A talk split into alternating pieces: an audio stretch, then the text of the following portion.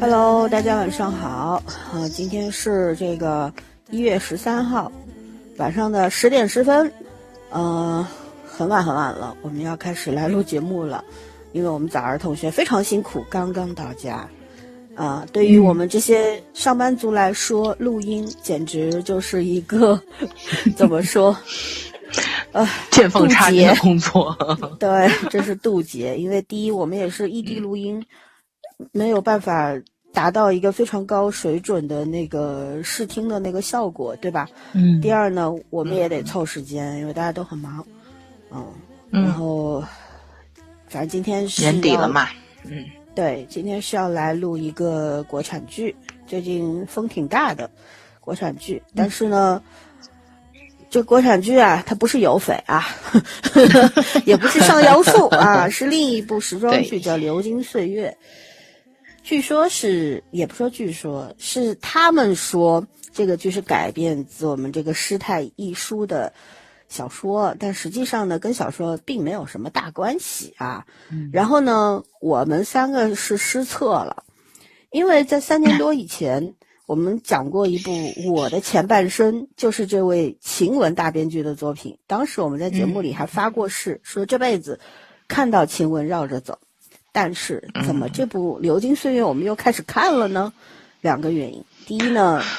这个剧的其中一位导演在我们的听众群里边，导演蛮早就开始在朋友圈，然后也在我们群里面说这个剧要开播啦，然后有很多，就怎么说呢，大腕儿在里面嘛，对吧？很多优秀的演员在里面，比方说我们不怎么演电视剧的陈道明，还有吴越啊、田雨这些好演员，嗯，再加上两位女主女女主演。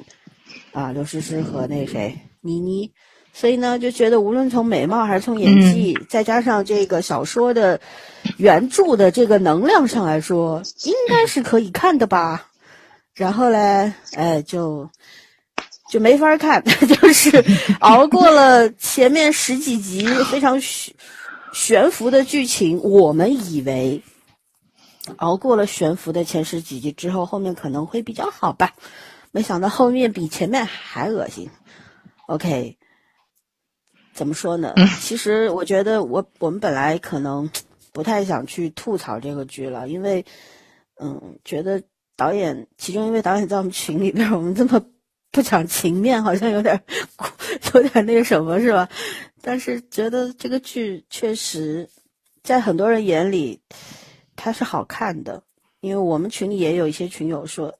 不去细想，这个剧还是可以看的。嗯，但是现代题材，你怎么可能不去细想呢？对，尤其是应该是花了很多钱的一部剧，对吧？嗯，啊，然后整个班底应该说是非常出色的，然后搞成这样，再加上前半生对我们的极大的伤害，所以我们觉得今天是不吐不吐不快呀，熬个夜也得把它给吐了，是吧？嗯。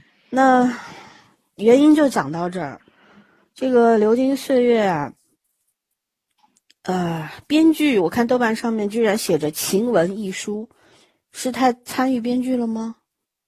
不知道哎，但是豆瓣豆瓣的信息上面是有这样写的，导演是沈岩，然后呢，这个是在 CCTV 和爱奇艺共同播出的，上新了的啊。十二月二十八号开播的，每集四十五分钟，三十八集。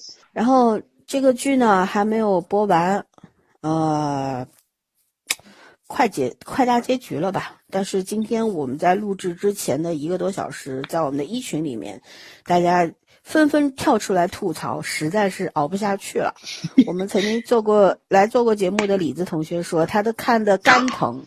心脏病都要看出来了，但是他一定会坚强的坚持到最后，身残志坚，身残志志坚。我们呢，准备齐聚了，雨雪 戏剧之前必须有些话是要来讲一讲的啊。其实不看国剧保平安，就是我们经常说的话。但是我们因为对自己母语的不能割舍的这份情感。总是希望自己国家电视剧能比别人做的好的这份这份期待吧，应该说对吧？嗯，让我们一次一次的掉进坑里边儿，唉，都不知道 该怎么去形容那种感觉了。反正我相信，稍微有点常识的国剧观众，其实跟我们感觉都是差不多的。但是正因为这些烂片受到了很大的怎么说鼓励吧，因为有很多人觉得这些剧是好的，毕竟像《娘炮》这样的剧都是收视率第一的，所以有的时候我觉得是我们有问题，嗯，不是他们有问题。我记得前半生的时候，当时有个评论区有一条是这么写的：说反正我们大多数人人都认为前半生是好的，你们算什么东西，对吧？嗯，我后来呢，我当时很生气，后来我也想开了。对，对于绝大多数人来说，我们才是异类。好吧，我们也不说什么真理在少数人手中，而是可能我我们也知道，我们无论讲什么。别人不一定都听得进去，但是我觉得有些话呢还是要说的，嗯，所以我们今天就非常认真的来聊一下这个《流金岁月》，强调一下，它不是一无是处的，它是有一些优点的，对吧？我们不能无视那些优点，但更不能漠视那些缺点。这种纵容让国剧堕落如此，如果大家再瞎了，继续自己骗自己下去的话，那以后我们能看什么呢？是不是？嗯。OK，那我们就开始聊吧。咱们也不打分了，没什么好打的。我估计我能打个负分出来。我们先说优点，好吧？我们把优点先列一列。来，早儿。嗯，服装挺好的，因为我觉着呃里面男帅女靓，赏心悦目，至少做到了。即使有个别演员颜值达不到，但是。身材还是不错的，然后那个举止也是，嗯，挺有那个范儿的，符合他自己的身份地位。然后呢，就是还有就是，我觉得音乐也挺好的。他有其实很多段落很矫情嘛，就是那种，就是很莫名其妙就想起了 BGM，就是该，嗯，是特别像音乐剧，你有没有觉得？就跟音乐剧提词儿一样，就有点儿可能中了《花样年华》的毒吧，就。啊，就有某某些建筑、某些美人，然后走过去用慢动作，再加上那个小提琴的旋律出来，然后那种营造的意境，但是真的大可不必，你知道吧？但是但是你得承认，这些挺 MV 的段落确实挺美的，它的技巧跟那个审美非常高。但就是在这个部电视剧里挺突兀的，你要放到《花样年华》电影里，我觉得可能有会会有加持作用。对它就是某些东西就是出现的特别的尴尬，或者说可能也是我这人太不好伺候了。对，就是我我觉得有的人会吃这套嘛，但是我不太吃这套。但你也得承认，他拍的确实是挺美的。嗯嗯，就这些优点吧，就这一个。呃，音乐挺好的，然后服装特别的好，嗯，好，圈圈，我也刚想说，他只有《服化道》达到了我心中就是优点的水平，我连音乐都不欣赏，因为什么？我觉得那个音乐很有诱导性，就是我觉得好的音乐其实是应该辅助一个剧的剧情去往上提升啊，或者是就是打动观众的。这个剧的音乐出现的所有点都叫煽情。那根本就不是说水到渠成的，就是往让往往你那个往那个方向上拱，就给我这种感觉是矫情，跟这个剧本一样，对，就是跟这个剧本保持一致，真的就是矫情两个字儿。所以，嗯，怎么讲起？只能说我现在是看到二十一集，然后我觉得它前面整体来说，虽然剧情我都不喜欢，但是逻辑上。基本上还算有逻辑，就是那个逻辑怎么讲呢？你要一往三观上扯，那跟三观一点关系都没有，但是也算是符合逻辑吧。尤其我这种一天到晚看着有匪的人，就觉得相对来说这剧还是用了点心的。就是就是关键问题就在于它没有灵魂，你再用心是没有用的。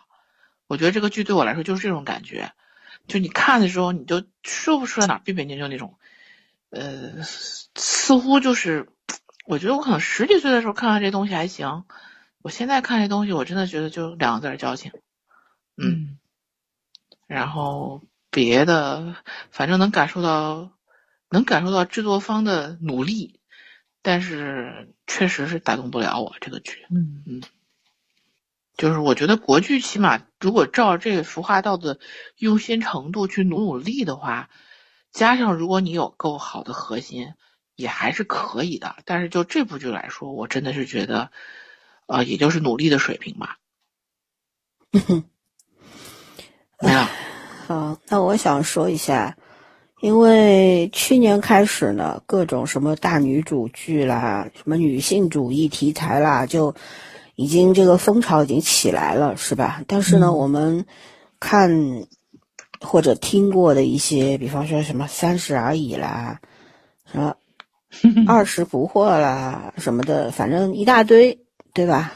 嗯。然后，哎，怎么有啪啪啪的声音啊？这这个保持安静啊。然后就是，就就那种弹皮筋儿的声音。你大晚上别总吓唬我行吗？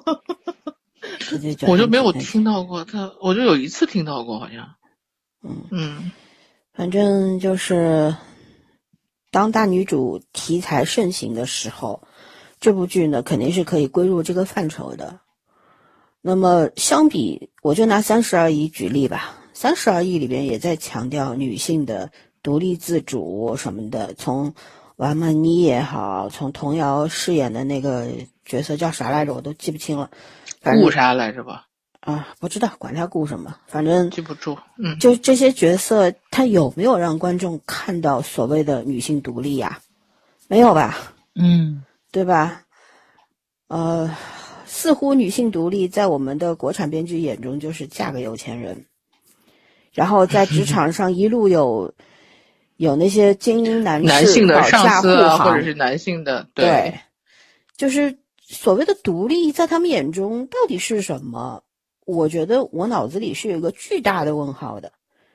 嗯，但是呢，在这个剧里边，我觉得好歹，虽然袁泉饰演的小姨这个角色满口的大道理，然后特别的教条，是吧？但是，只不过他为什么老是给我一种教条主义的感觉呢？是因为，因为他就是个工具人的性质，他没有什么剧情去支撑他的那些道理。所以呢，大家就觉得，对他所有讲的东西都是空洞的。可是你仔细想一想，其实有些道理是应该听一听的。比方说，呃，女人应该为自己活着。如果你前半生是为了夫家，对吧？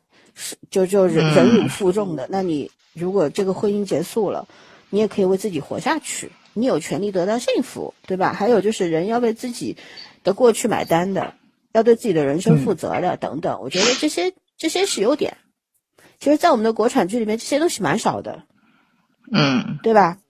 就就就相比之下啊，相比之下，这就是优点，因为在别的国家的剧里边，这些东西都讲烂掉了，而且人家有非常优秀的剧情去做铺垫的，去呈现的，对吧？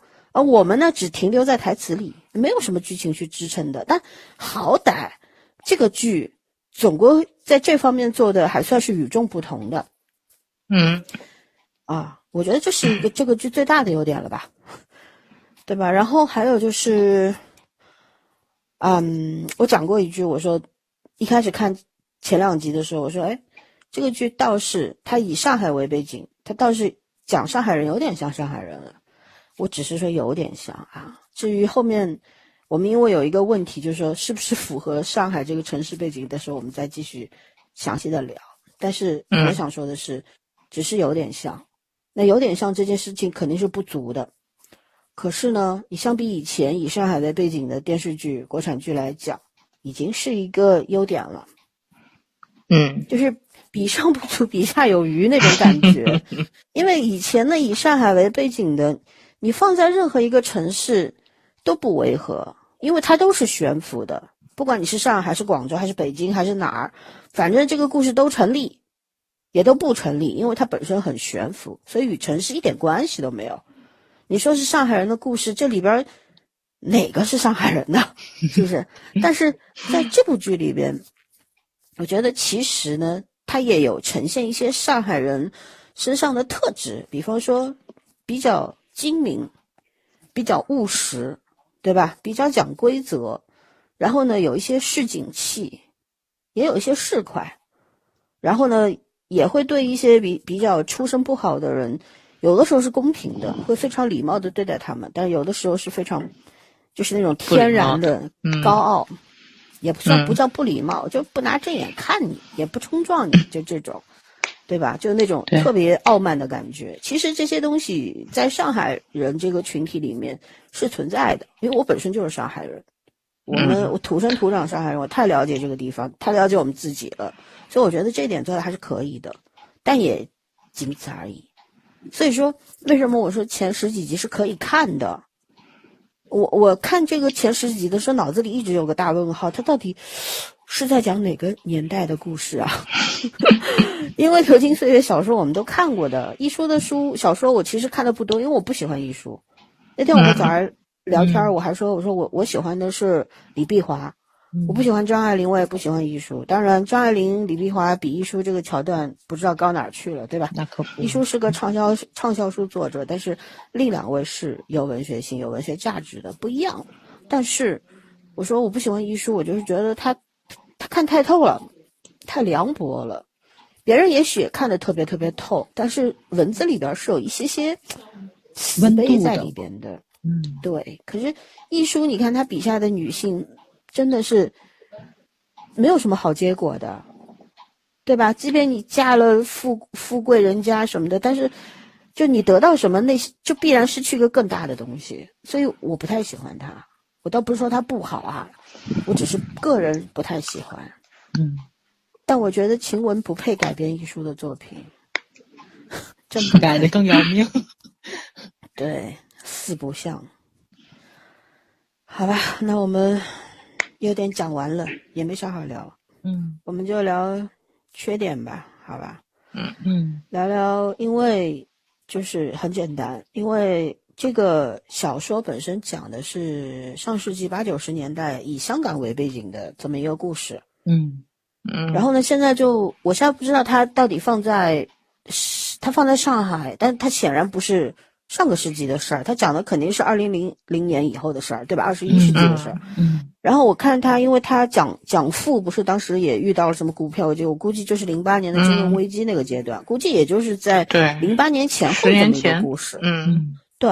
但问题是，你看蒋家所有的那些做派，跟当当代跟二十一世纪有屁的关系啊？是不是？嗯。哦，就我觉得这问题，其实我我提的问题本质内容与时代背景是否匹配，就俩字儿不匹配呀，对吧？但我们得聊聊不匹配在哪里，好吧？也是早上来先说一说。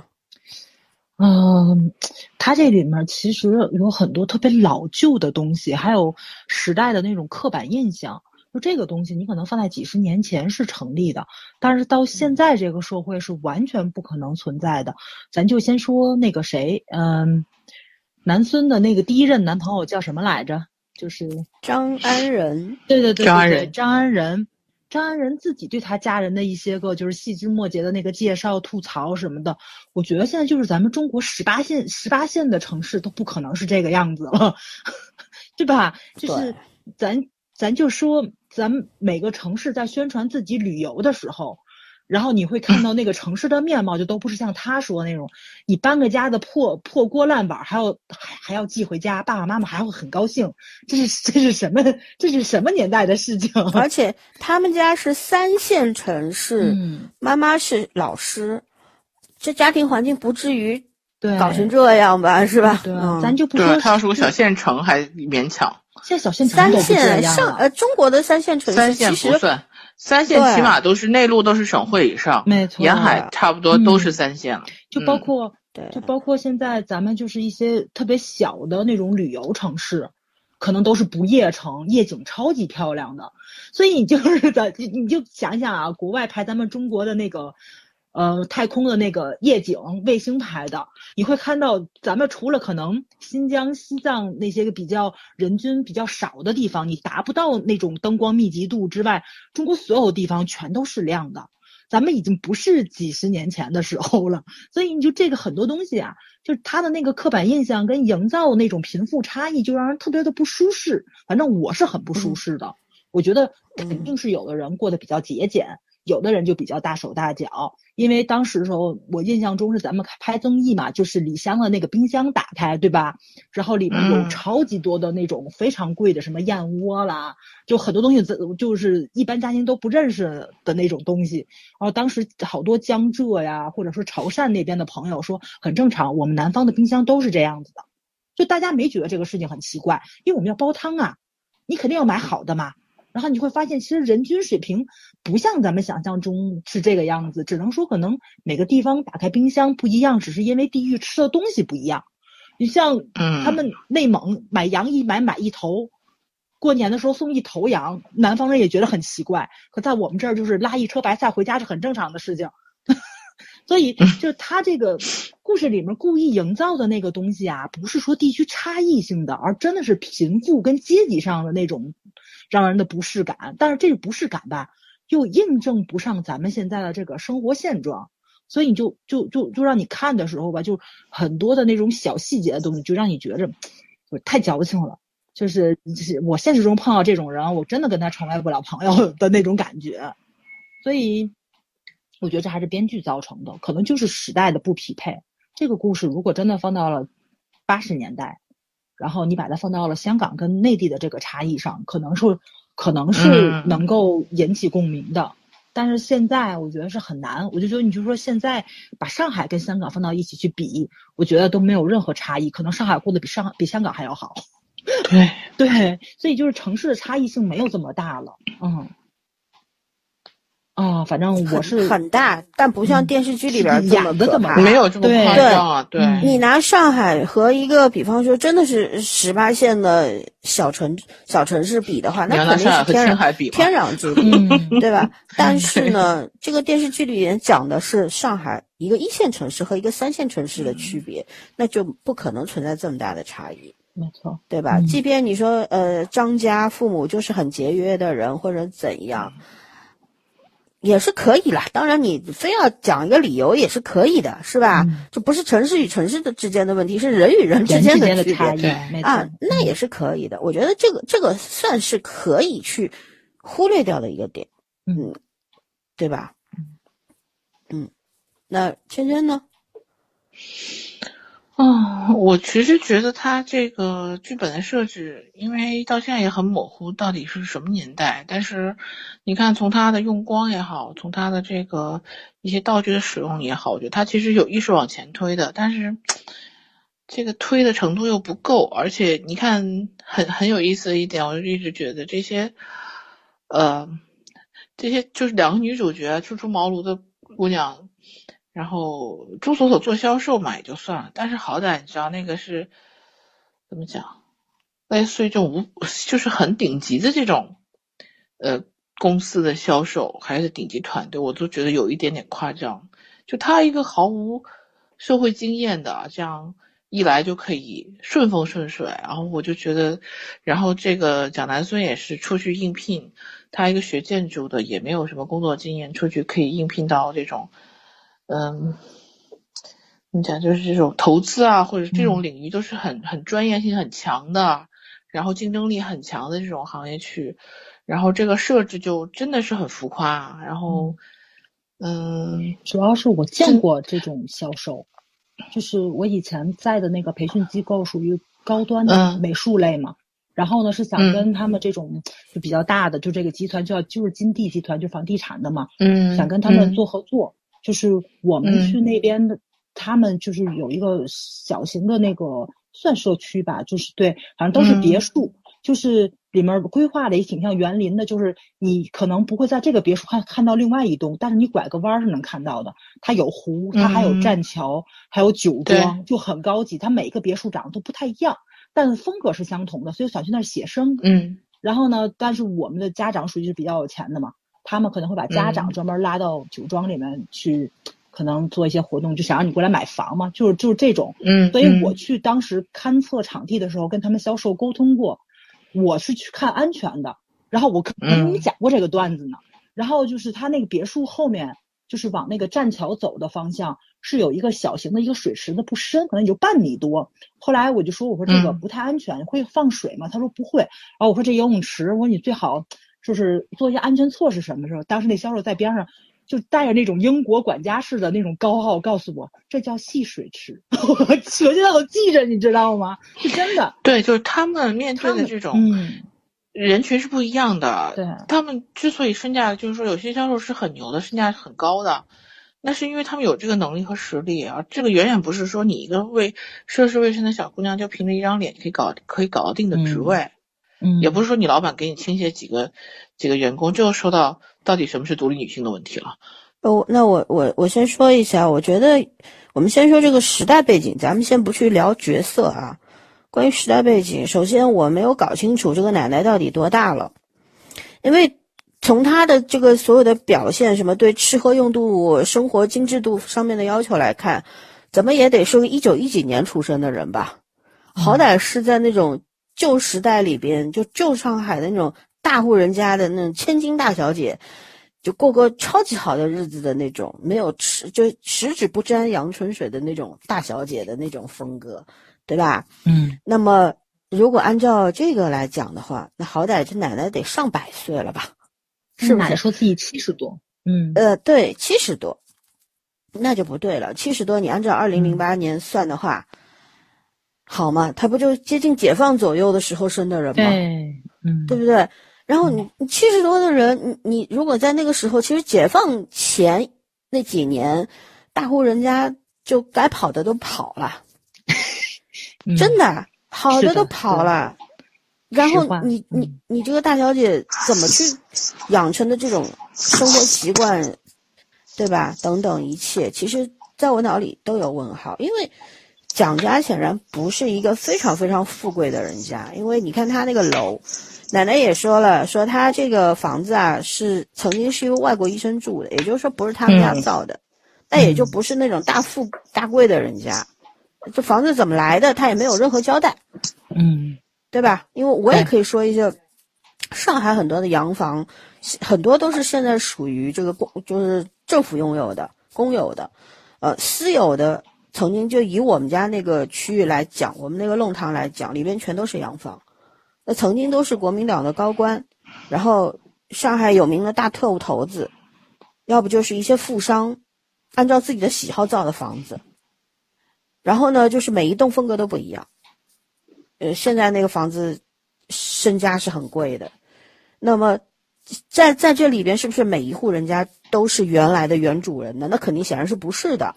嗯。啊，有很多人是这样，就是快要解放了，对吧？知道听到风声了，要不然跑台湾了、香港了、国外了，反正都跑了，因为他们就觉得共产党一来解放，我们就完蛋了。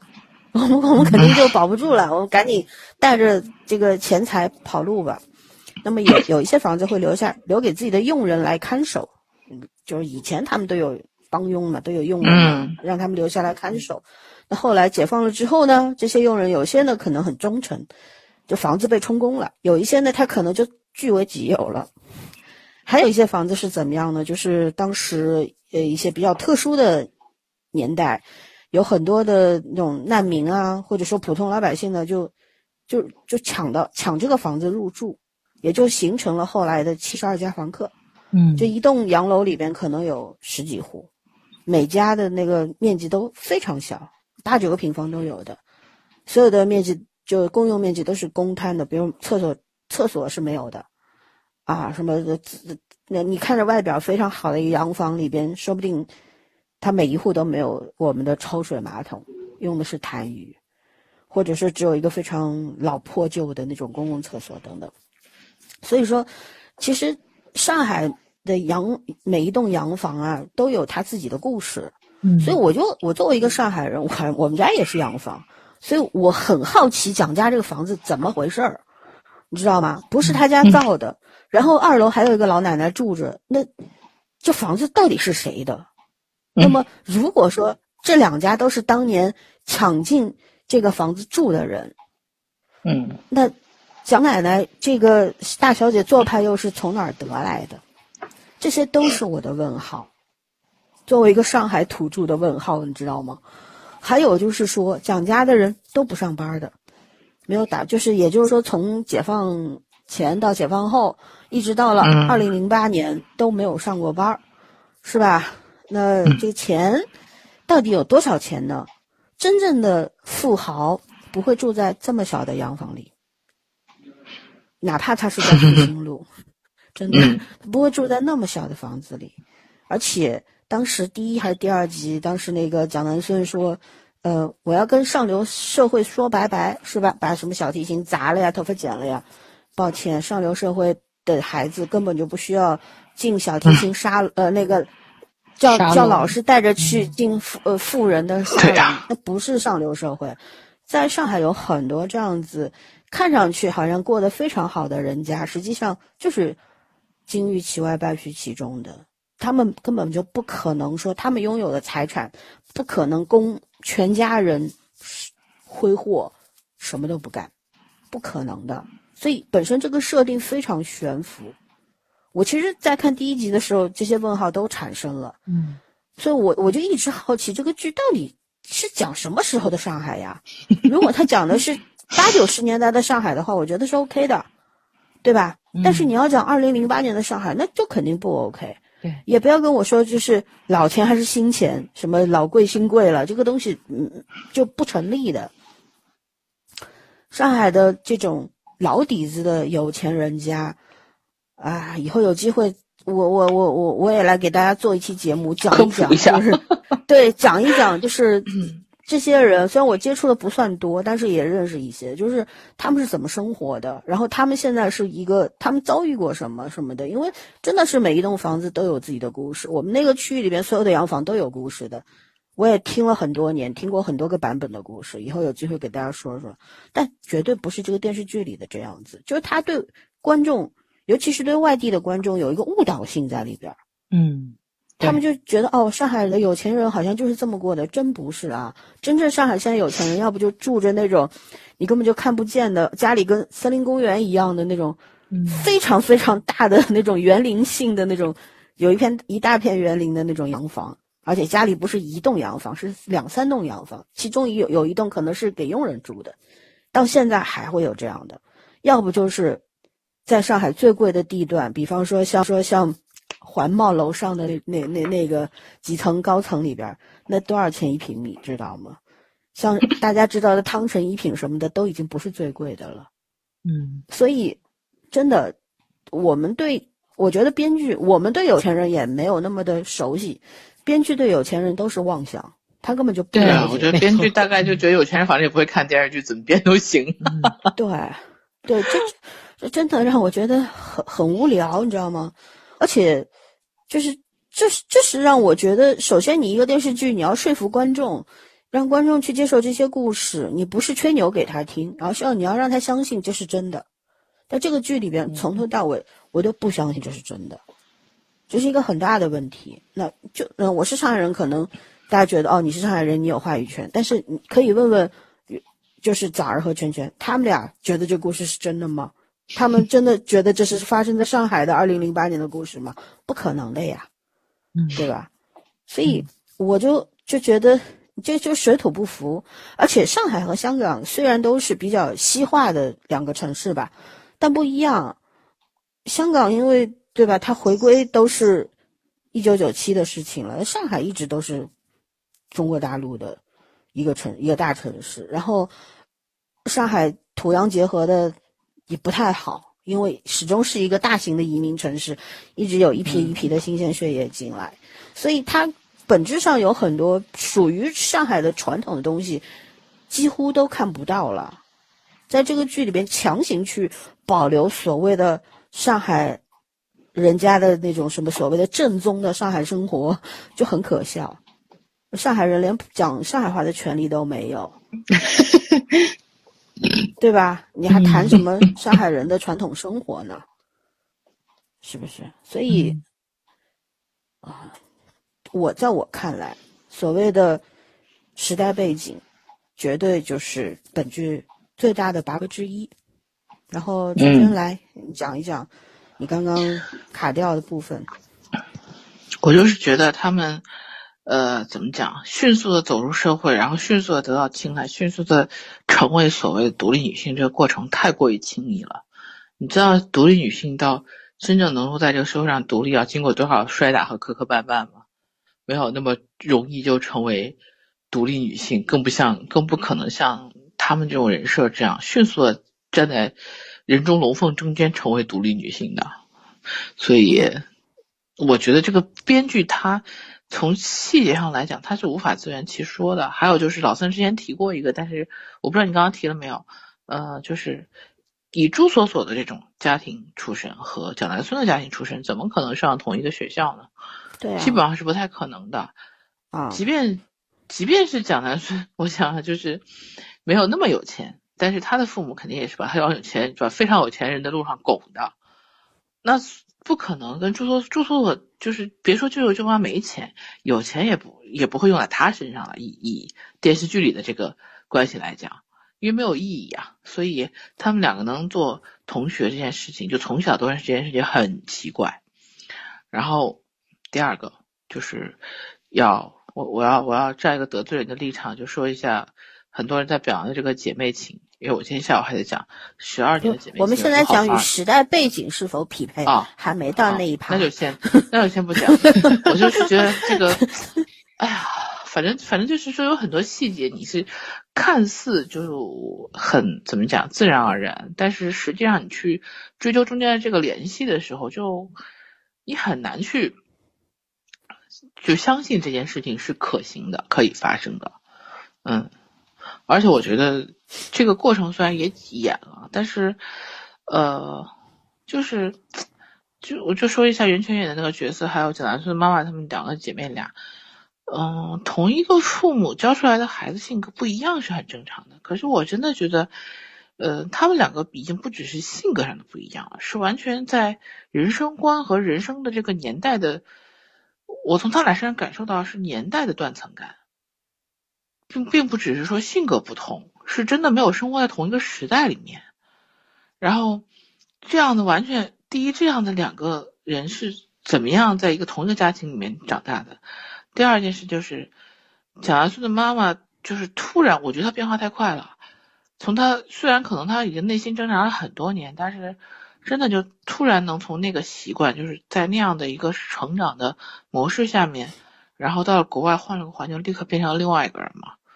我觉得这个剧里面写的太快了，根本人的习惯是不可能就是很快就改掉的。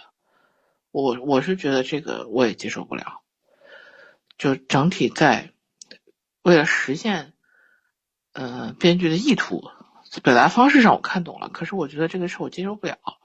就是这个性格没有没有一个有力的支撑，感觉就是这样迅速的变过去，就是突然间为了美好而美好，似乎就是他爸就是压在他妈头上一座大山，他爸一倒，他妈就万事皆好了，这个在现实生活中是不可能发生的，就太过于美好。这故事就是大概只有编故事的人自己相信，嗯，反正我看故事的人我是不太相信的。别的暂时就没有什么要说的了，想起来再说吧。嗯，就关于圈刚刚说，就是如果按照现实来讲的话，这两个女生是不可能在一个中学的。我给大家解释一下，因为因为提到，因为蒋南孙家是在复兴路嘛，对吧？复兴路很长，然后呢，它是跨两个区的，一个是黄浦区，一个是徐汇区。总之呢，复兴路就是在上海的这个非常繁茂的。川城是吗？比较高档的一个地段啊，它跟离这个淮海路什么的都非常的近。然后呢，那里边呢，那边呢确实有非常非常多的漂亮的老洋房。我带崽儿去看过，我们走了好好久在那一个区域里边。对，那就是确实就是说怎么说呢，是非常非常代表上海的这么一条马路吧。然后呢，如果说。因为上海读书是这样的，它是按照街道来划分的，你知道吧？就是你你你在在这个地方读书，你像以前二零零八年的时候，我我不知道，就我记忆中可能还存在着，比方说你想要去另外一个街道读书啊什么的，付点赞助费什么的，就是可以的。那我我们在这个剧里面也没有看到说，嗯，朱锁锁舅舅家到底是在哪条路上，他没交代，对吧？然后呢，看上去呢也是那种老的那种公寓公寓楼，而不是老洋房，因为像类似于石库门一类的那种房子吧。嗯，那我们要理解清楚两个概念，一个洋房和石库门是有巨大的区别的。它可能出现在同一个地段，但它不一定出现在，就是说你你所属的这个学校，可能只接纳这一边的那些用户住户的孩子，而另一边的就不接纳了。因为整个黄浦区和那个徐汇区的教育资源本来就很好。所以他们俩有没有可能在一个学校？我觉得是有的。但是既然 bug 在哪里，是在于蒋家爸爸说他是把他当公主培养的，从小都是用最好的东西的。那我觉得他按按照他的逻辑来说，他不可能把孩子送到一个有很多普通公立小学，对普通的公立小学里面去读书。除非所以那个谁索索学习很好，在这里又说他学习不好。对啊，对，读书很差，嗯，书也不看，字儿不认不认识几个这种，所以就这又是一个大问题，因为这个本身是小说里面自带的，对吧？师太的小说里面这俩就是同学，所以他就直接拿过来用了，等于说是，OK。那我们讲完时代背景了，那我们讲讲改编后的上海故事是否是否符合实际？实际当然是不符合实际的，对吧？前面也讲到了，嗯。他的就他的工作场合也十分的不符合。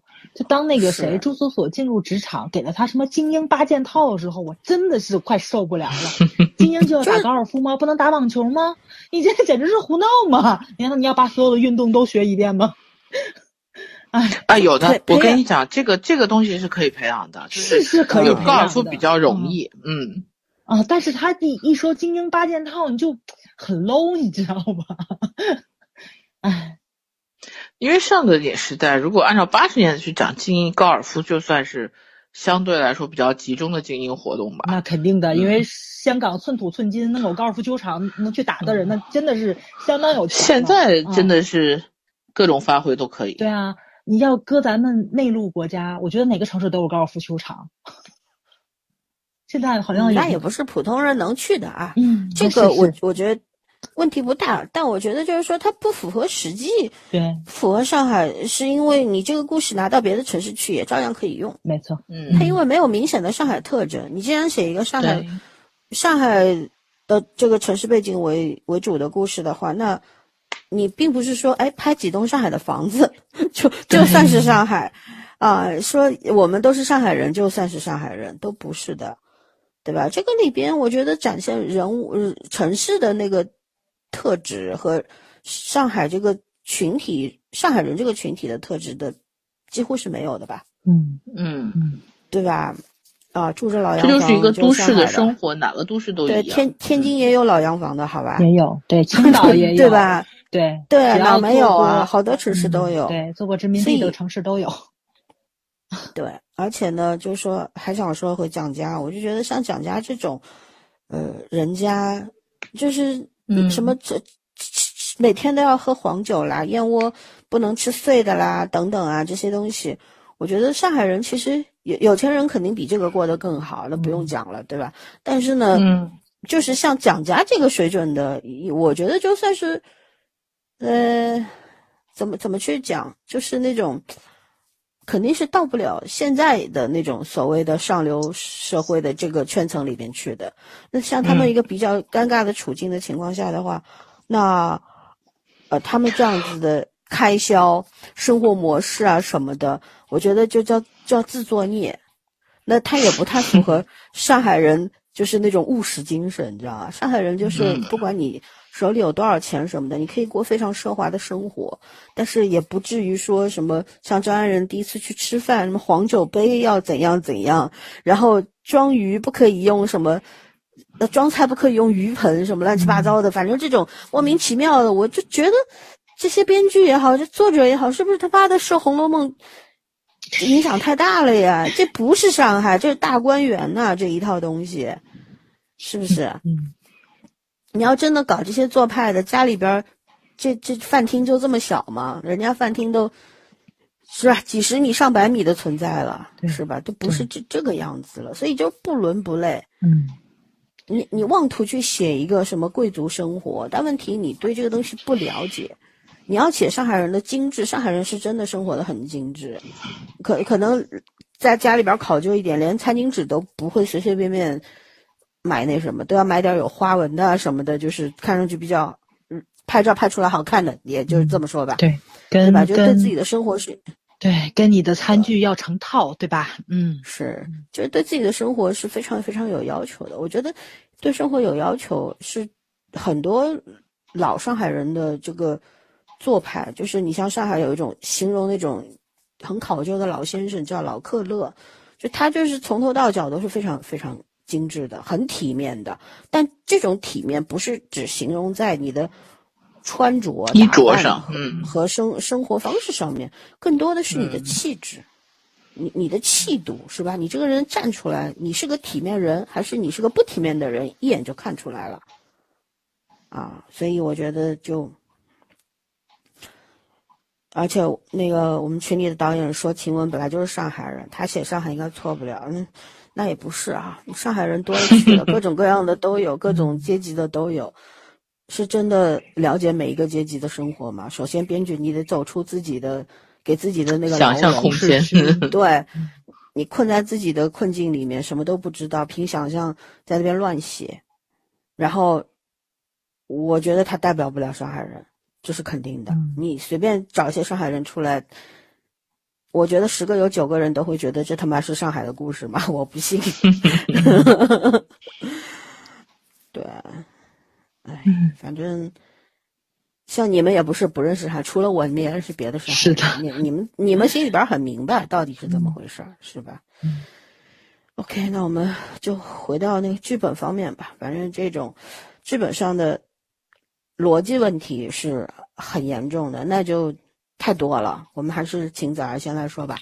呃，我先我先哎，我觉得这也不能叫剧本逻辑，我觉得它的设定就有问题。这个职场呢，刚开始出来的时候，我就跟老森吐槽了，对吧？他的职业定位就很不清晰，比如那个王王勇什么，那叫王王永正，王永正，对，王永正同志，他到底是干什么的？我说他就是把建筑师、把建筑设计师、把室内设计师，然后再把那个啊装修工人的活儿一个人全干了。艺术家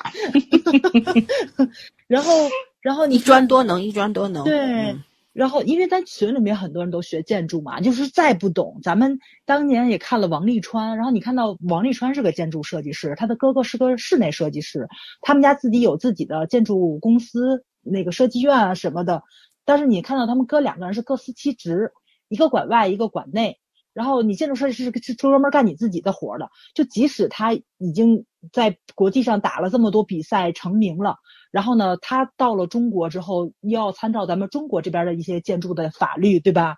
他也要去看相关的法律的书籍。他为什么跟小邱相识，也是去书店里面找那个呃字典，建筑类的字典。小邱是因为要做翻译，也要去学专有名词，这样才碰上的。你是能看到这个东西越专业的话，你可能要弥补的东西，要学习的东西也会很多。虽然你是在讲爱情，但是你如果把你的职业背景设计成这个时候，能不能不要那么儿戏？我觉得这里面所有的人工作都很浮夸，就包括你卖房子，其实也是。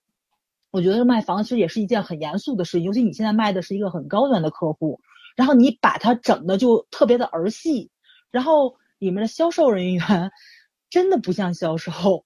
我这因为老孙当时说有风尘气的时候，我特别同意，你知道吧？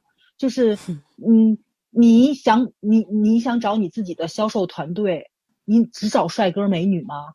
然后他的其他特质你不要看嘛？长得漂亮，你你想带他进来就进来了。就这些很多东西，你要说他进个娱乐圈去当演员，或者说我就要选一个花瓶，这个我是认可的。你就不是一个花瓶，是一个很有演技的演员，你都不可能说随便从马路上抓一个就来。张艺谋拍戏的时候海选的时候，他也是要看这个人的能力的，对吧？也不是光看脸的。所以这里面很多的东西就让我特别无法接受，逻辑上就无法自洽。如果你人物都没有立住了，嗯，人物的设定都没有立住了，那么我就觉着我真的是放放的非常低的心态。我当时说我就当个言情小说去看的了。就是所有的设定，我就跟我青春期看台湾小说是一样的。我不管你是什么黑社会太子啊，还是什么的，算了，我就看下去吧，就当看个恋爱嘛。但是真的，就是自己骗自己，自己哄自己。让你去深想，没有一个是能够让你去认可他的，让你去理解他的。哎呀天呐，真的太痛苦了。反正我觉得，就是做完这期节目之后，我后面就绝对不会再看了。我看前几集的是就是忍着看的，他很多东西都让我觉着还没有以前的偶像剧好看了。所以不做节目坚决不看这个剧，太不幸福，看着伤肝，简直就 嗯，里面所有的人物都很悬浮，就都很都很也不也不就是那种。嗯，活在书里的人，就是活在一个，嗯，就活在一个都不怎么高级的书里。对，编剧给他们营造的一个这样的氛围，就是困在书里面了嘛。然后你如果想想，就是看这个剧看下去，你也得进入到这个世界。但是我我觉得我可能咱三个人里面已经不属于一个看剧很冷静的人了。我都觉着我是在隔着屏幕，隔着一个书本在看这个故事，我都觉着就是挺。哎呀，就挺浮夸的，然后挺玄 幻的，就不太真实。所有的人都不真实，他们演了一个故事给我看。对，现实中绝对不会发生这样的事情，跟这样的故事。而演了一个不怎么好看的故事。对对，嗯嗯，风格没有掌握好。嗯嗯，就是我刚刚想说的，我觉得。被很多人就是说羡慕的这两个女生的友情，就让我觉得这个剧最最典型的浮夸，不是最大的浮夸。是因为我觉得两个人首先十二年已经不短了哈，但是我认识的，我到我这个年纪就要十二年已经不长了，就很多朋友是不止这个数数字的。然后这十二年呢，就姑且不论他们两个的家庭背景什么差异，然后每天。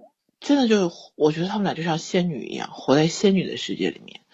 然后十二年的朋友从来没有，就是感觉没有磕磕绊绊的，呃，这这这感觉，只就是说只比我们想象中的情侣最好的状态的时候，就是这种感觉。可是神生的十二年是不可能的，你们两个十二年感情一如既往的好，那就真的只能我只能说这是一如既往的假，连亲兄妹都不可能十二年没有交过火。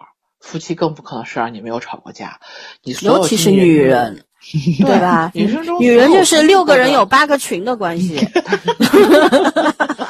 你你你还说少了，就大概。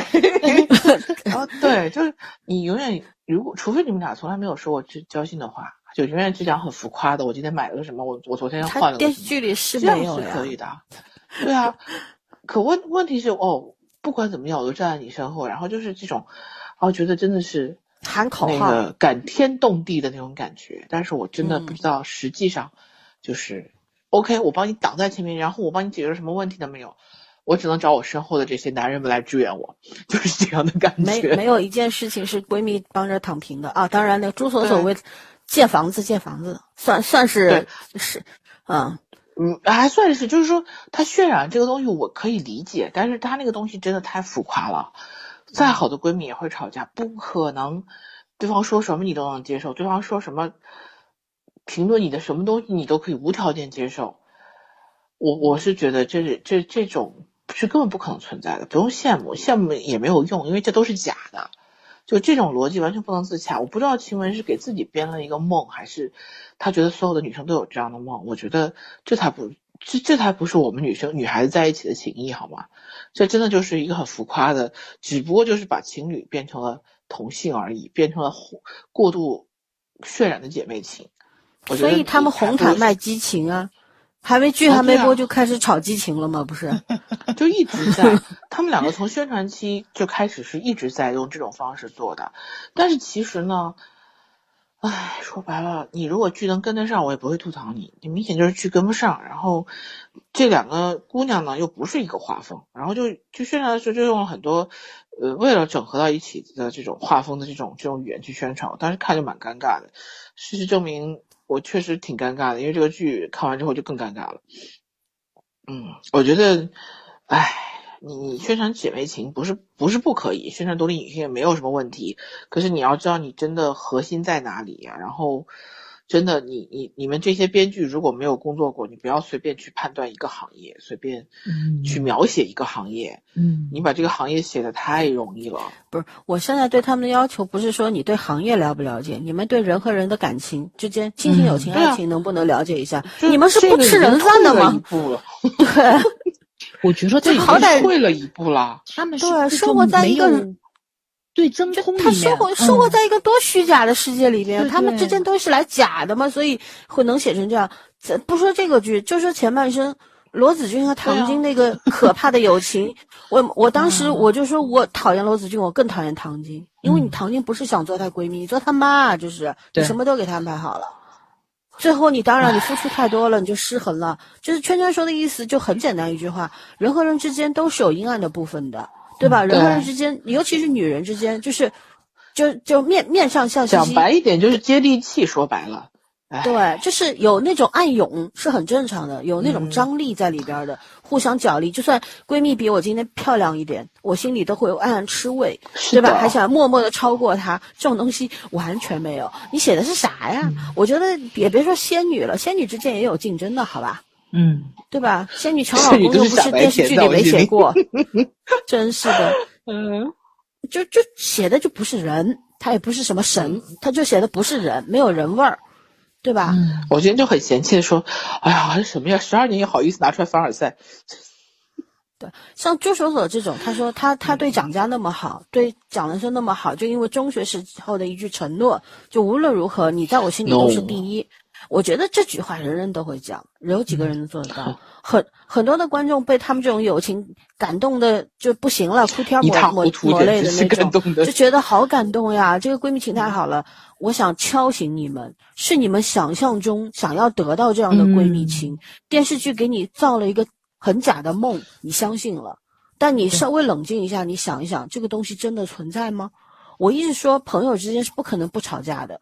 但是吵架了要翻篇，嗯，两个人都要翻篇，这事儿就过去了，对吧？朋友就跟夫妻是一样的，你因为什么？夫妻也是你自己选的，朋友也是你自己选的，只有亲情是不能选的。爱情和友情你都能选，那你选中的这个人，对方也选中了你，你们要怎么样相处？天长地久下去，都是要有责任、有谅解、有包容等等东西在里面的。那在这段感情上面有个屁。嗯，对不对？对他们两个人对对方的那种好，我总觉得他们是想 PUA 对方，但是还没下手，一直等着这一天，你知道吧？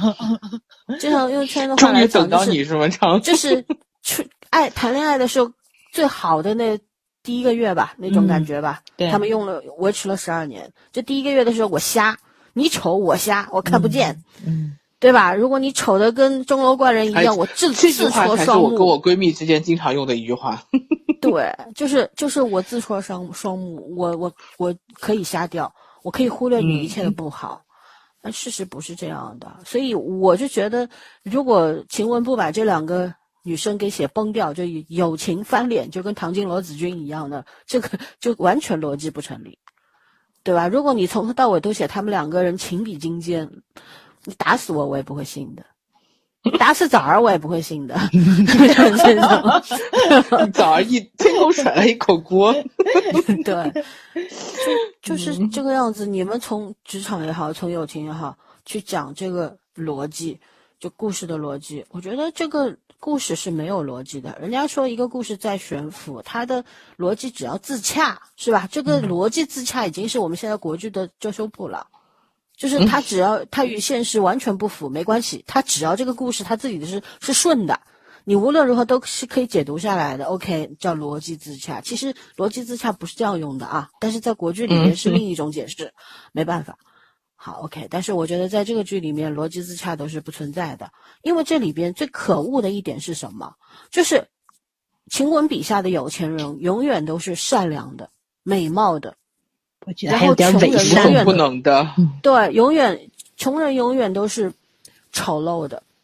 他写的杨科曾经，杨科是标准的新钱吧？包括呃那个什么叶谨言，对吧？都是新钱。嗯。然后像他们这样的人，你看，就是有了财富之后，对吧？一个个好像特别讲人情味儿，能够体恤下属，给钱给的爽快，一个从人文上，一个从物质上，都对下下属好的不得了。这什么都是对，我觉得就是作者对财富的盲目崇拜，嗯，以及无限的、无穷的欲望导致的。他创作的富人没有缺点，然后他创作的穷人一个个都很可怕，从张爱仁开始，对吧？嗯。一开始的时候，大家站在女主的立场上，还会骂张安仁，就你知道他没有错，可是你就想打他，嗯，因为他他他在爱情里边太怎么说？一个太卑微，还有一个就是在关键时刻你怎么能抛下你的爱人？大家对总是把爱情看得特别伟大，嗯，但是心里都知道爱情没那么伟大，所以大家理解张安仁，可是呢又想抽他，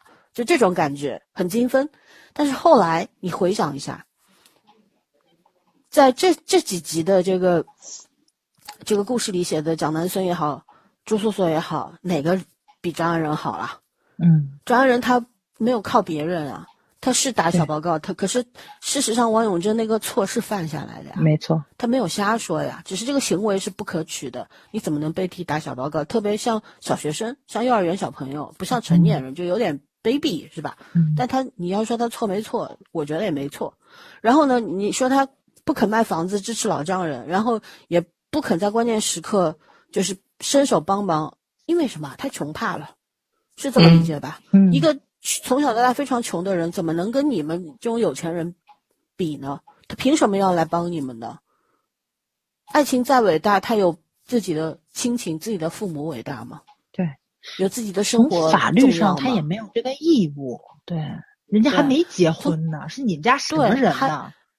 对，如果我们观众可以用一万种方式去理解朱锁锁和蒋南孙，因为蒋南孙其实从他被大罗猥琐，然后后来拿这个东西去敲诈对方开始，其实他的人格还不如张安仁，是这样。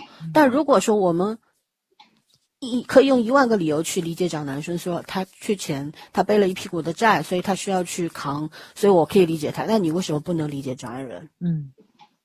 对吧？朱锁锁拜金，又白莲花，你想攀附权贵，又他妈的要白莲花，你还也能理解他，因为他俩是美女吗？只有这个理由了吧？对呀，就因为张安仁丑。那如果张安仁换个帅哥来演的话，你是不是也能理解张安仁呢？是这个道理不？嗯。那这是什么狗屁逻辑啊？三观跟着五官走。对啊。对啊。标准了。对，还有一个，就比方说，嗯。叫什么？大家都很那个迷恋朱锁锁的爽快，爽是吧？觉得他好像是没什么本事，但是靠着一副好皮囊，就是行走天下无忧，到处都有贵人相助，是吧？然后你看他的烦恼是什么？如果我不选叶谨言的话，我还有空调王子可以当备胎。这是一个普通穷姑娘的 不得已吗？这是一个一个人的困境吗？就是无论如何，在我面前都是一片坦途，都是有钱人的富贵生活。我只是要选一个我喜欢的，还是选一个喜欢我的？你他妈的，这叫这叫女人的 对，这是女人的成长 啊，对吧？你你你这个这个你你到底是在输出什么样的价值观啊？在。原著小说里面，朱锁锁讲难听一点，因为上海话“锁锁”其实读什么读“苏苏”，但是在粤语里面它是读“骚骚”的。他这个名字本来就对他的外号也是很嗯非常非常不礼貌的，其实是对一个女性的一种啊直接侮辱吧，说白了有一点对有羞辱的意味在里面。然后呢，在小说里边，他其实是什么？就这一一对双生花，就是一个是荡妇。一个是剩女，对吧？嗯，但然后改到了我们这个电视剧里边，就变成两个剩女，但是都不太剩。对，我觉得他都不是伪剩。嗯，对，尤其到后半程，全部崩光，崩的天崩地裂的，嗯，没有办法，你完全没有办法去理解这两个人。其实刚开始，我觉得前几集是有这种征兆，就是你可能会心里担心，后面会发现啊，果然如你所料。就我就觉得你要在荧幕上面，我们中国电视剧什么时候能够正视现实，对吧？嗯，我当时看弹幕里面好多人说，好像说说说说说那个叫什么，这个叶谨言对号入座的是那个叫什么王石是吧？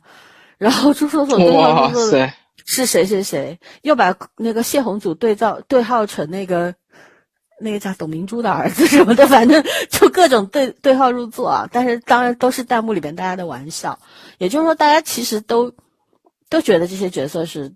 好像是在映射什么人，嗯，然后都觉得哦，既然现实当中发生过的话，电视剧里面写一写也无无关紧要吧，也可以的吧，对吧？哪能有现实魔幻呢？但我觉得就是说，嗯，你在这里面，你看王石的那位伴侣多大本事啊，嗯，是吧？你朱锁锁会啥？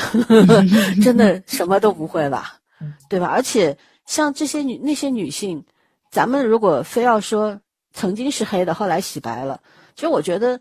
不掩饰自己的野心不是对错问题吧？对他想得到，他从就是就是非常怎么说统一的，就是从来没有改变过自己的欲望的情况下，我觉得这种人起码我是尊重他的，因为他不会又当又立呀。嗯，有野心怎么了？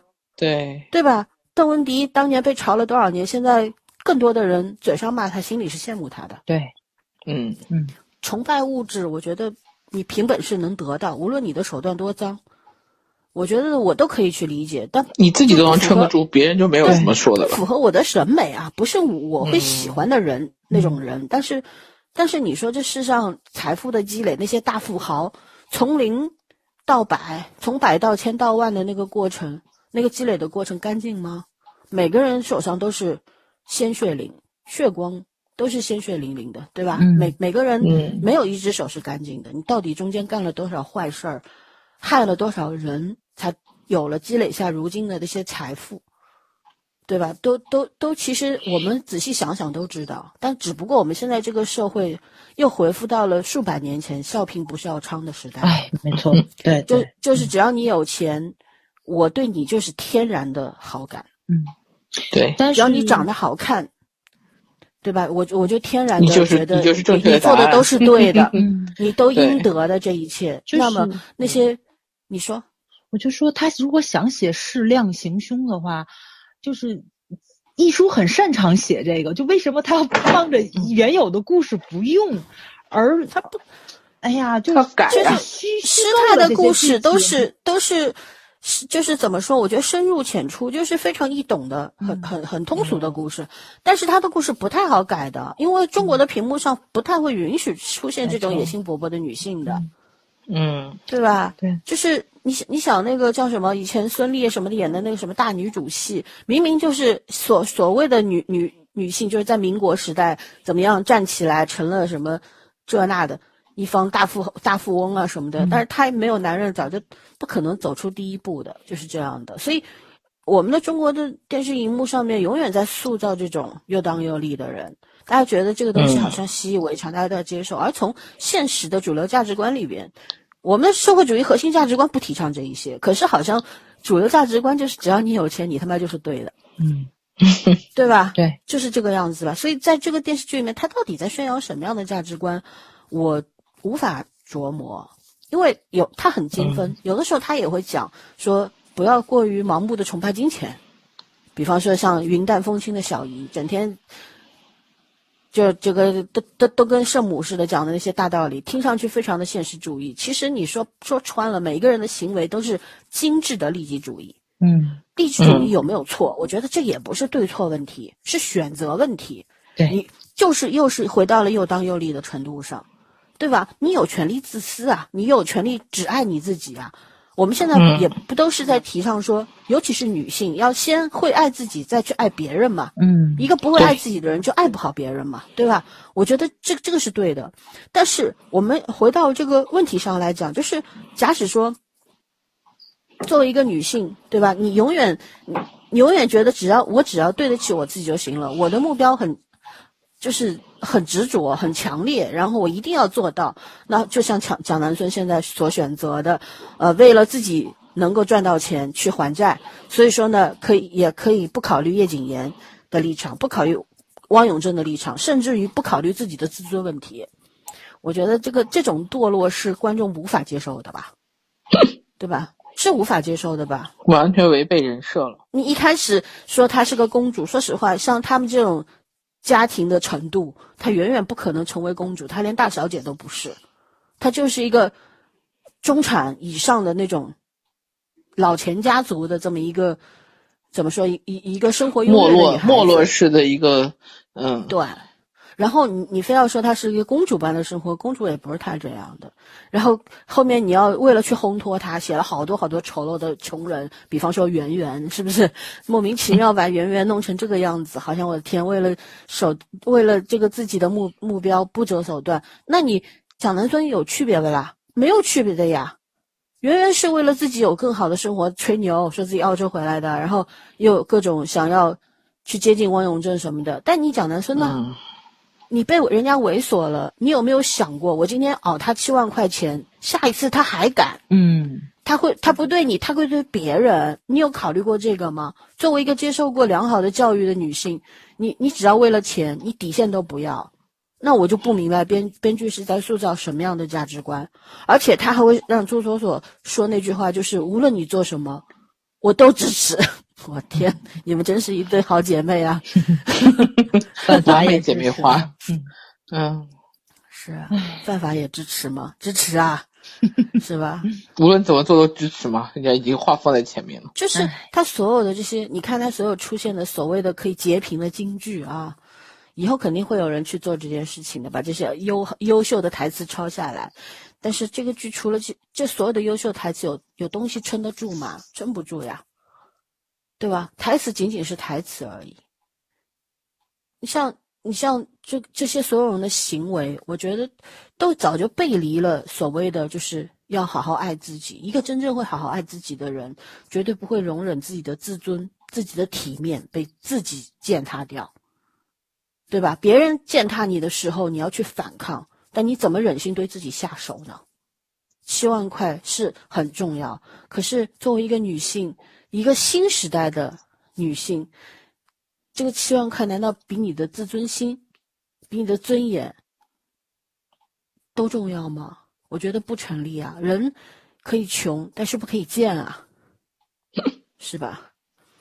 所以，哎，反正为什么要聊逻辑？我就觉得这个剧，它它它整个从它的内核，从它的整个构架来讲，就是一个。非常虚无的一场噩梦一样，就跟前半生一样。我们那时候讲着讲着都愤怒了。其实这个剧也是讲，就就没讲之前已经愤怒了，就那种讲着讲着郁闷了，简直是。对。还有讲看着看着看着郁闷了，都不需要讲。对女性的成长显然是没有的。前面我们也说了，只要你长得好看，你就有贵人相助啊。然后只要你。你想在这里边，朱锁锁也是穷人，但是想想他真的是那么穷的吗？他没有像圆圆那么惨吧？他好歹他爸爸做船员的，每个月寄回来的是美金，对吧？身上穿的用的也没有那么的寒酸，所以他是一个真正意义上的穷人吗？我觉得不是。舅舅舅妈虽然。也对他，就像用早儿的话来说，对也是有自己的小打算、小心思的，但总体对他也还过得去吧。对，至少也没有把他他花他欺负他或者怎样，从来都没有拦着过他。他用了高档化妆品，也不也就看着嘛，也从来没说你别买呀，也就吐槽几句而已。对，没有干涉他的，也没有对你怎么样。是，就我觉得。就亲戚，你你换位思考一下，如果是我们作为舅舅舅妈来讲的话，是自己生活也很普通，嗯，就是普通的小老百姓，然后要去去照顾一个人，他不是两百五十块美金的问题啊，你要照顾他仅仅是钱吗？你不要用上你的时间精力吗？嗯，你也要对他产生感情的呀，对，嗯哼，对吧？所以为什么要把舅舅舅妈写的那么的市侩，然后那么的？小市民呢，我也不太能理解。反正把舅妈都写成了一个我觉得有恋子情节的那么一个人，都很恶心，你知道吧？把舅妈这个人，嗯，啊，我的天！就是现在这个社会，虽然大家经常把男女的这种性别对立挂在嘴边，就是在网上是很激烈的。其实我在我在现实中，我觉得可能因为独生子女政策已经实行了这么久。就是在咱大城市里，可能小县城还会比较那什么，但是咱这咱们这些城市的孩子，相对来说，我觉得女女女孩子没有这么不值钱，不像这里面展现的这么那什么，家里生个儿子就恨不得含在嘴里怕化了，捧在手里怕摔了，不至于，真不至于。上海人更加不至于这样，上海人重男轻女的这种封建思想很少很小很小很小。因为你想朱锁锁也好，蒋南孙也好，放在这个时代背景里的话，二零零八年他们俩二十五岁，嗯，对吧？一个在读硕士，一个失业状态。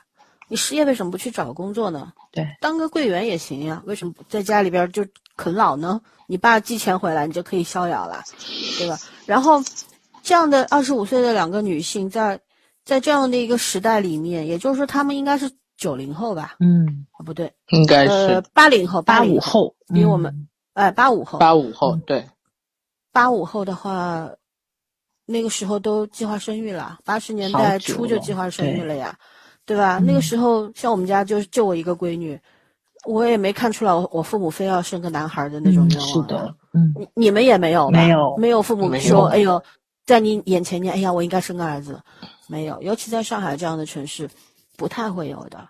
然后你说，你说这个佳明是个妈宝男，那倒是有的。但是一个妈妈整天就是，就搂婴儿似的，整天搂着他，哄他怎样？我觉得这个东西写的太丑陋了。对，你不能拿，就生活当中可能粉丝会说，呃，生活当中可能会有的呀。你怎么能够那个？对，为什么老是要用极端的个别的事情？嗯，对，来来放在一个集中放在一个剧里面。然后去把这个人写的极尽丑陋呢？我就说，这是舅妈到底犯了什么罪呀？对，嗯，对吧？佳明犯了什么错呀？你你朱锁锁不就是嫌贫爱富吗？说白了，嗯，那你承认自己嫌贫爱富也没什么错呀，是不是啦？嗯，哎，我的天，反正艺术笔下的佳明都挺倒霉的。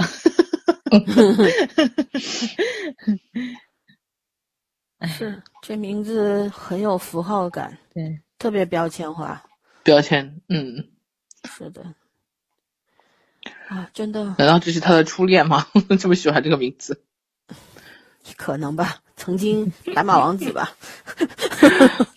哎，都，哎，什么？我就就纳了闷儿了，咱们就真的写不出。现代剧你为什么会现代女性吗？古代剧写不出就算了，真的是。我们可以给他归纳一下，就是他们没有生活呀，不接地气儿啊。以前我们说学生啊、老师啊、大学是象牙塔，我觉得国产剧这个圈子才是象牙塔吧。而且有时候以前我曾经认为他们可能就是傲慢，看不起观众，后来我觉得他们就是无知。咱群里不是也有一些编剧什么的吗？还经常问，在群里面问，哎，你们有没有什么推荐啊？什么样的什么奇幻类的国剧有没有推荐的？哎呦，韩剧有什么推荐的吧？原来阅片量比我们低那么多吗？这这可以做编剧每天只顾着闷头闷头在那编，不知道编什么内容。是啊，你看他写出来的亲情，我觉得这个亲情，这个剧的亲情简直写的太绝了，扭曲。嗯，对，就是。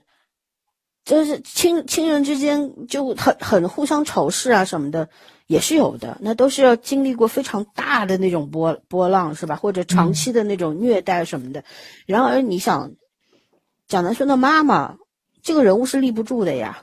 嗯，她过的就是阔太太的生活，天天打打麻将买买珠宝，他哪来的对蒋家那么大的怨气了？这不就你选选择的生活吗？对啊，他又没有过得很差，人家真的也没有苛责他什么。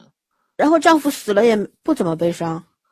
是吧？然后奔跑外国去了，然后其实当然可以啦。你就算今天前夫死了，明天就嫁另另另选良良婿，这个嫁了都是可以的，没有什么问题的。但是我就觉得，作为一个普通的人啊，但凡是个人，他内心总归会什么？会对以前的那些故人，对对故人总有一丝丝的留恋吧？对，从从前的生活再不好。你总会对人念一点好，或者对这些长辈有一些些的感恩吧。无论如何，这个婆婆对你再不好，再看不起你，好歹你想你所求的不都给你了吗？嗯是不是？嗯，啊，讲道理呀、人呀，啊你说，我还挺受不了那个谁锁锁住到他们家里去，住到家里去之后，然后跟那个男孙两个人在那个就是屋屋里面说那些话嘛，说的是哎我在住你们家，我才发现你为什么那么痛苦，我想他痛苦在哪儿？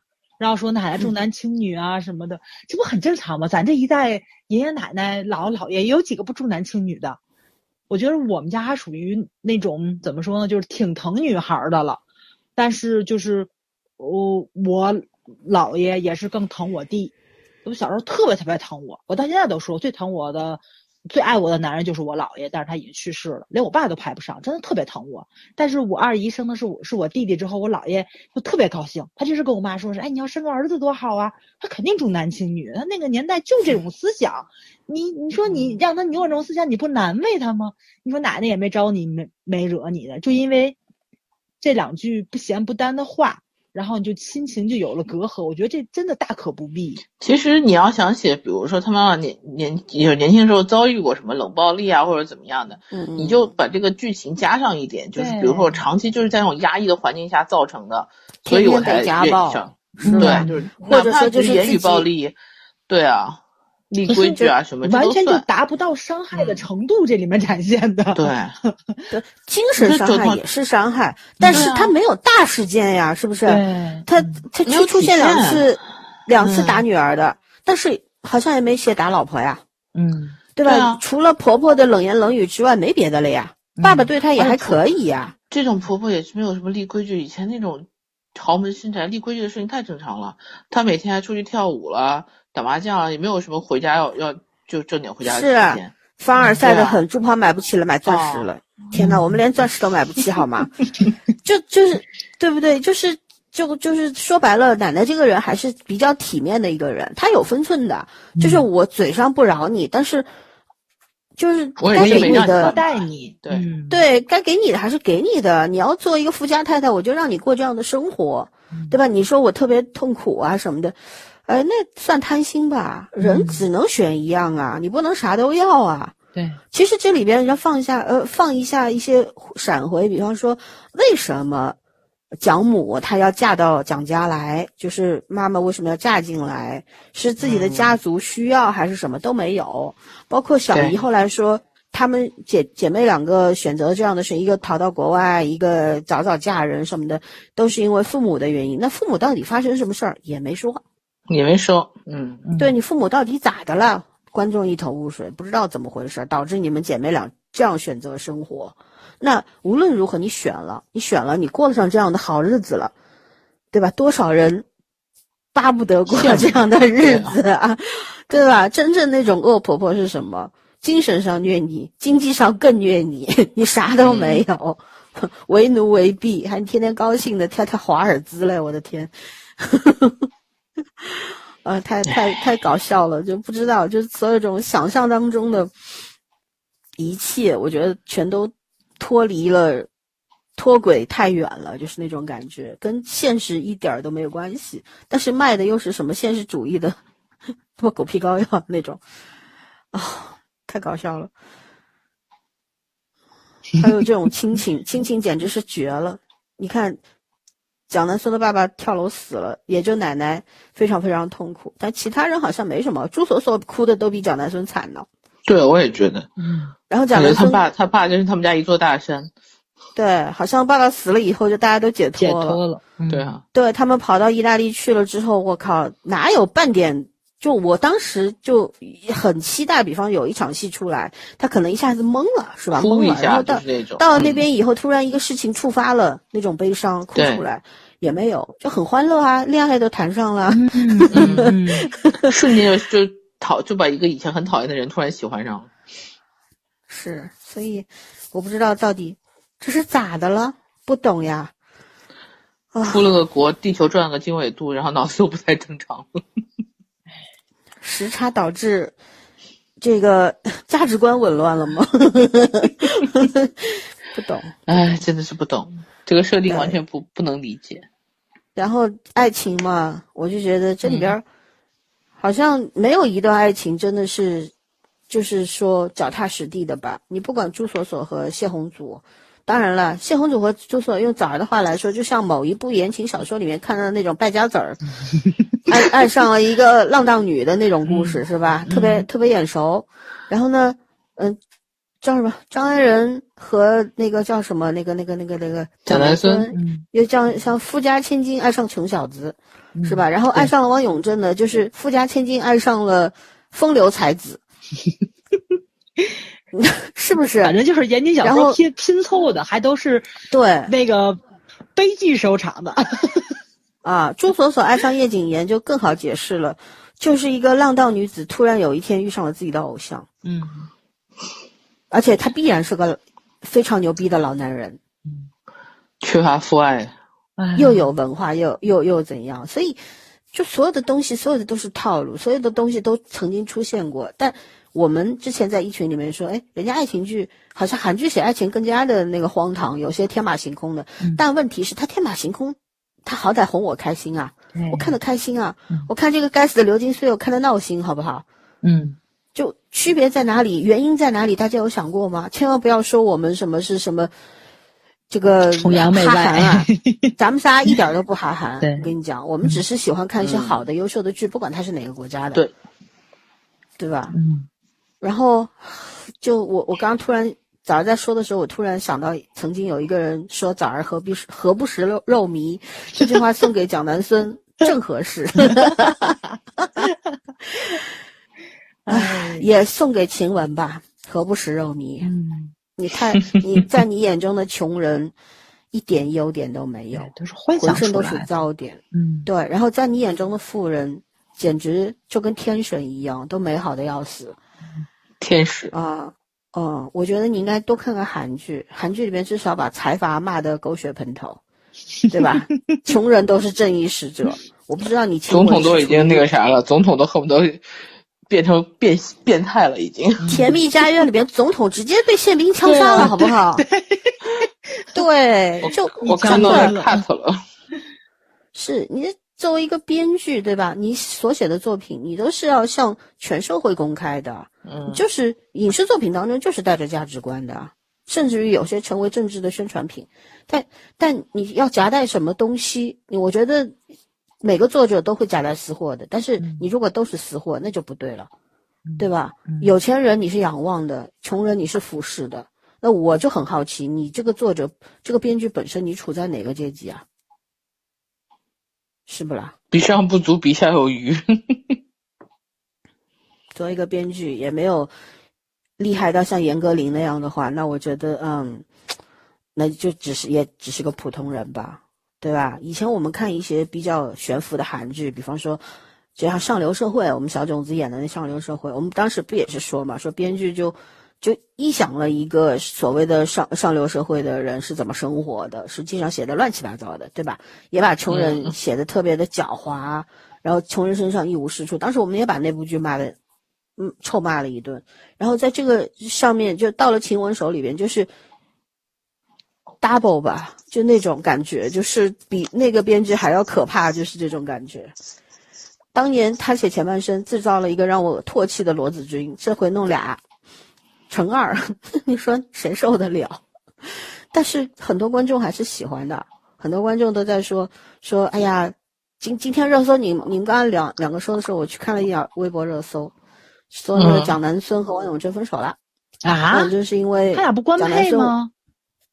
把蒋南孙挖挖汪永贞身边的一个人，为了钱，然后蒋呃汪永贞觉得我们俩已经价值观背离了，分手吧，冷静一下，然后又又写写什么，反正总归，反正就是就是两姐妹又各自遇到了困难了，反正困难都是都是自己作的吧，然后又又开始哭啊什么的，然后好多人说，哎呀蒋南孙好委屈，我好喜欢他呀。真的，评论区我去看了，就是好委屈，我好喜欢他，好坚强啊！哎呦我的天，我我突然又明白了，我们才是异类啊，才是少数派啊，你知道吗？粉丝电影的评论可以选择性的看，粉丝电视剧也是的。不不不，他不是粉丝，有些人就是这么认为的。对，你还我还是那句话，强。娘道都是播放率第一的电视剧，收视率啊。那这个片子我活多了。当年前半生，各种夸的人也很多的呀。你们记不记得当年前半生后来因为被骂？前半生到后来还还有人跟我们答辩，就是一直在反反驳我们的观点。对，前前半生到最后，这个秦雯还出来写小作文了。我我我那个赌一个包子，他这次还是会出来写小作文的，骂观众。我赌我赌两个包子，等到这期节目放出来之后，还是会有很多人表示这个剧里的真实情况在我身边发生过。嗯，对对对对对。我关键是啊，就是像这种剧，因为当时咱们在推剧的时候，我我不是聊过那陈芊芊嘛，我当时看就很分裂，就它里面很多价值观我不认同，但那剧我看的劲儿劲儿的。就是它的演绎方式，还有里面演员演的，包括他的情感线，虽然很多逻辑跟那个就是编剧的观点我特别的不认同，但是他拍的很鸡飞狗跳的，特别对我胃口，我也能看下去。就是其实很多时候这价值观啊，未必能影响人们去看剧。真说句实在话，对吧？因为我不喜欢我都看下去了，就我不认同我都看下去了，但这个剧我不认同我看不下去。所以我觉得可能很多在追剧或者喜欢剧的人，可能就跟我看《陈芊芊》一样，我不认同，但我觉得挺好看的，或者是我认同，我觉得挺好看的，所以它收视率应该会高。对，但是咱就属于那种既不认同，看着还很费劲的人，嗯，就咱属于少数吧，少数派，嗯，没有办法。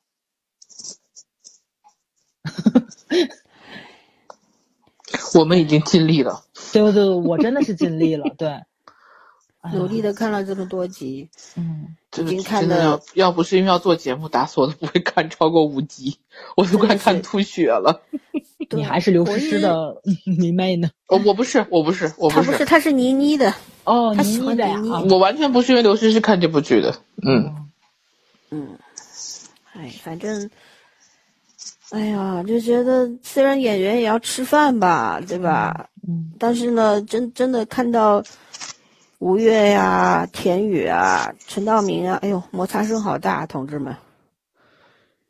我看到这些好好演员在那边演这样的戏的时候，挺难受的。但是反过来一想呢，他们也是，他们钱赚到了呀，人家就是为了赚钱来的，你有什么话好说？对啊，做观众的你去替他们着什么想啊？只不过呢，作为我个人的感受来说呢，你想当年我那么喜欢倪大红老师、王劲松老师。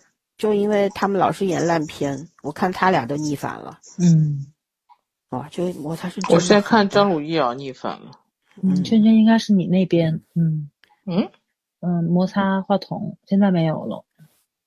哦，嗯，蹭到脸了，大概脸太大，不好意思。真的是蹭到脸了。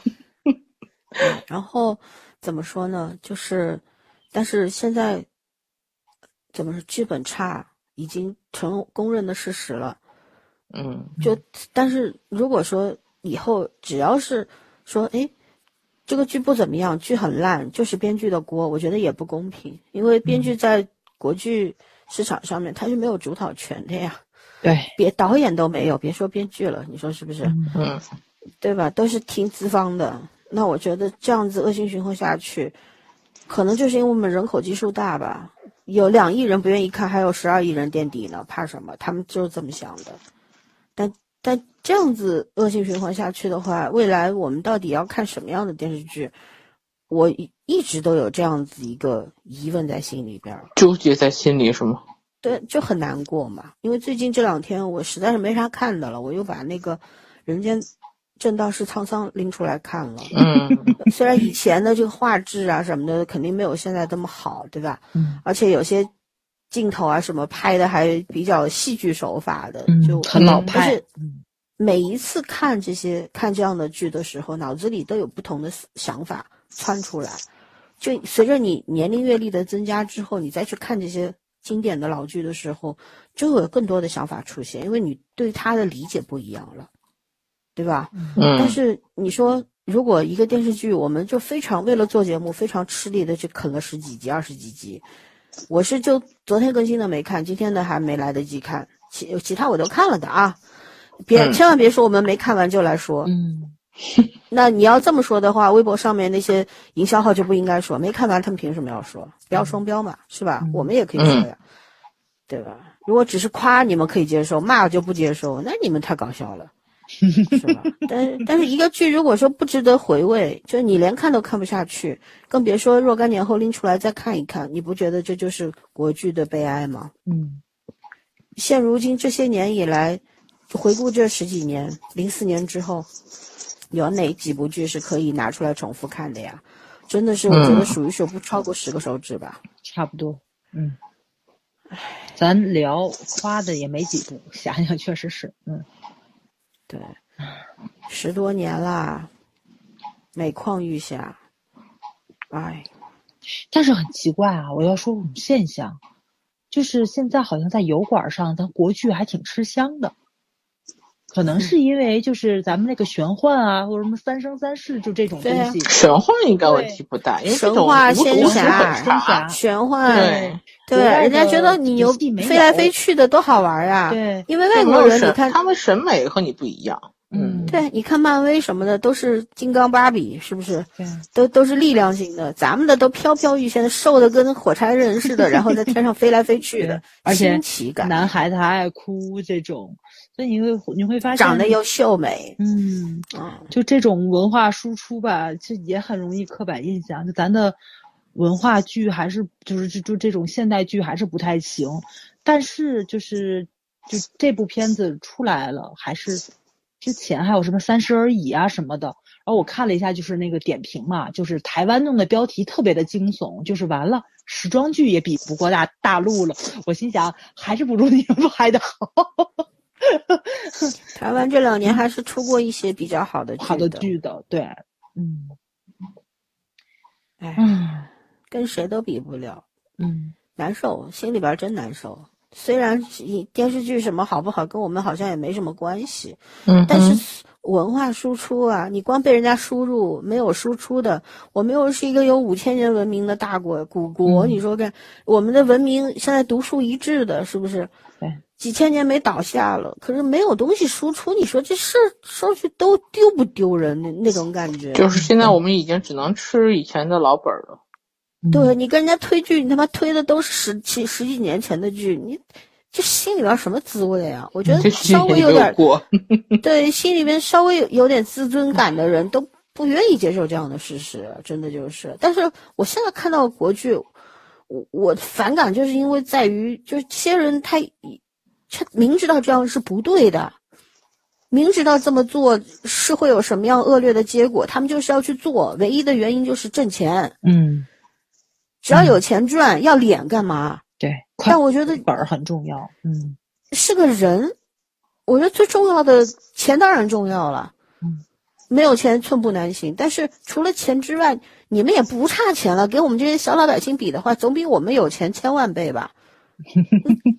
那有了钱的时候，是不是也要点脸呢？是不是？哎呦，气的我都不想说肝疼，真的是。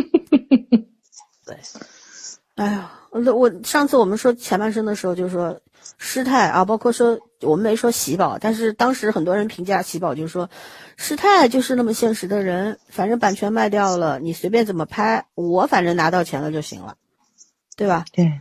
呃，对，但是一叔他永远给大家的印象就是这样一个人啊，他就是他就是一个很现实的人啊。可是一叔可能暗地里也会想，我只是现实，但你们呢？是不是？你你们拍的到底是什么玩意儿啊？作作为一个玩文字的人，我觉得内心除了钱之外，肯定还是会有其他的一些想法的。他们所要。捍卫的东西的是吧？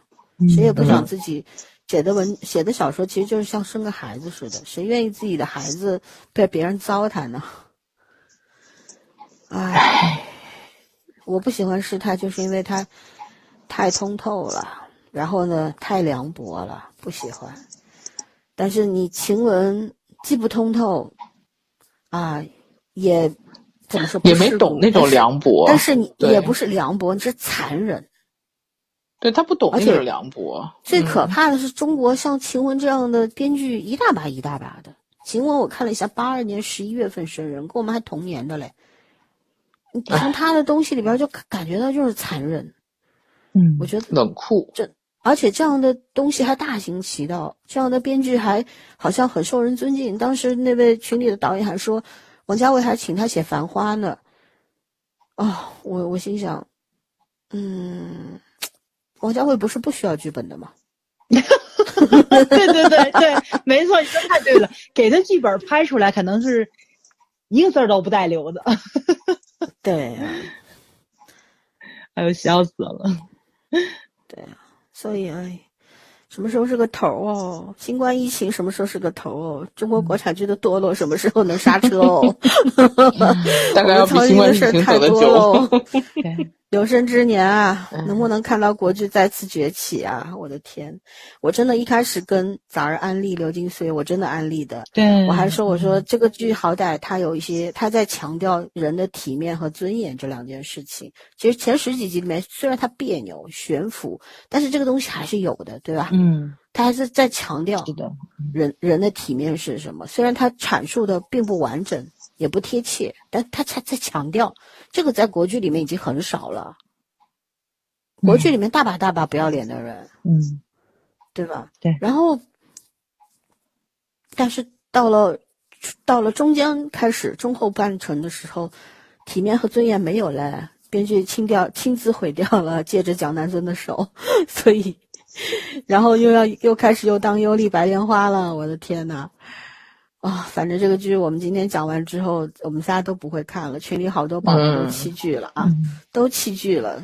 希望李子同学挺住啊，在这个大家都这么忙。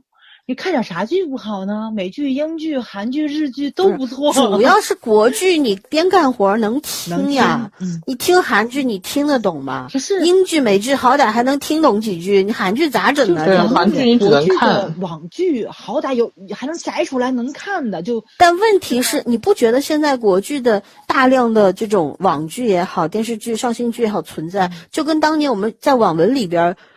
大海捞针的感觉是一样的嘛？是的，你怎么去筛呀？别人给你推的未必对你胃口，而且每个人审美不一样。对，对电视剧的评估能力不一样，人家给你推的未必好看的。是的，就跟那阵儿你们推有匪，我说我看不下去一样，就跟那个咱们当时在聊《锦衣之下》，就是也是很烂，但就对胃口你就看下去了。这这这真的特别难说的一件事儿啊！哎呀，是的。真没办法，太难了。看个电视剧，你说？不看了。反正最近我还在看《上阳赋》，我觉得《上阳赋》吧，其实除了演员们年纪大点儿，真的是在这十几年的国剧里边，无论从精良程度上来说，演技程度上来说，都不错。那都是翘可以翘大拇指的。他很多人把人家一比就比下去了。嗯，而且很有电影质感，这是真正有电影。你要相信章子怡的号召力，这个这个质感我是。不相信，我是没有什么怀疑的，我只是不想看周一围而已。对，啊，目前他周一围虽然很油，但是在这个里边，我觉得对着这个国际章也是收敛了不少。其实还是能够看出他演技过关的。对，所以当就是说，我觉得从从他身上确实能看到演技这个东西，而且能看到演员的认真。每一个演员都很强，除了杨佑宁。杨佑宁现在 哪里都有他。嗯嗯，然后其他演员都很强，真的每个角色都可以拿出来说说。那就希望《向阳赋》六十多集呢，挺住啊！现在才十多集，挺住，一定要。最重要的是剧本，别垮。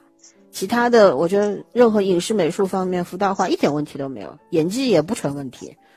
就这样，就希望剧本挺住。反正看完《上阳赋》的国剧，我可能又要好几年不看了。对对对。唉，行吧，那我们就差不多说完了，也没啥好补充的吧？啊，就这么回事儿了，反正不看了。对，就不看了。然后，如果就迷妹们啊、粉丝们、剧粉们听我们节目要来骂我们呢，随便你骂好了，我们也会骂回去的。好就是好，不好就是不好，要接受事实啊，是不是啊？电视剧里的人物悬浮着，故事悬浮着，他们是假的，你的人生是真的，是不是？OK，那我们就到这儿吧，拜拜，拜拜，晚安。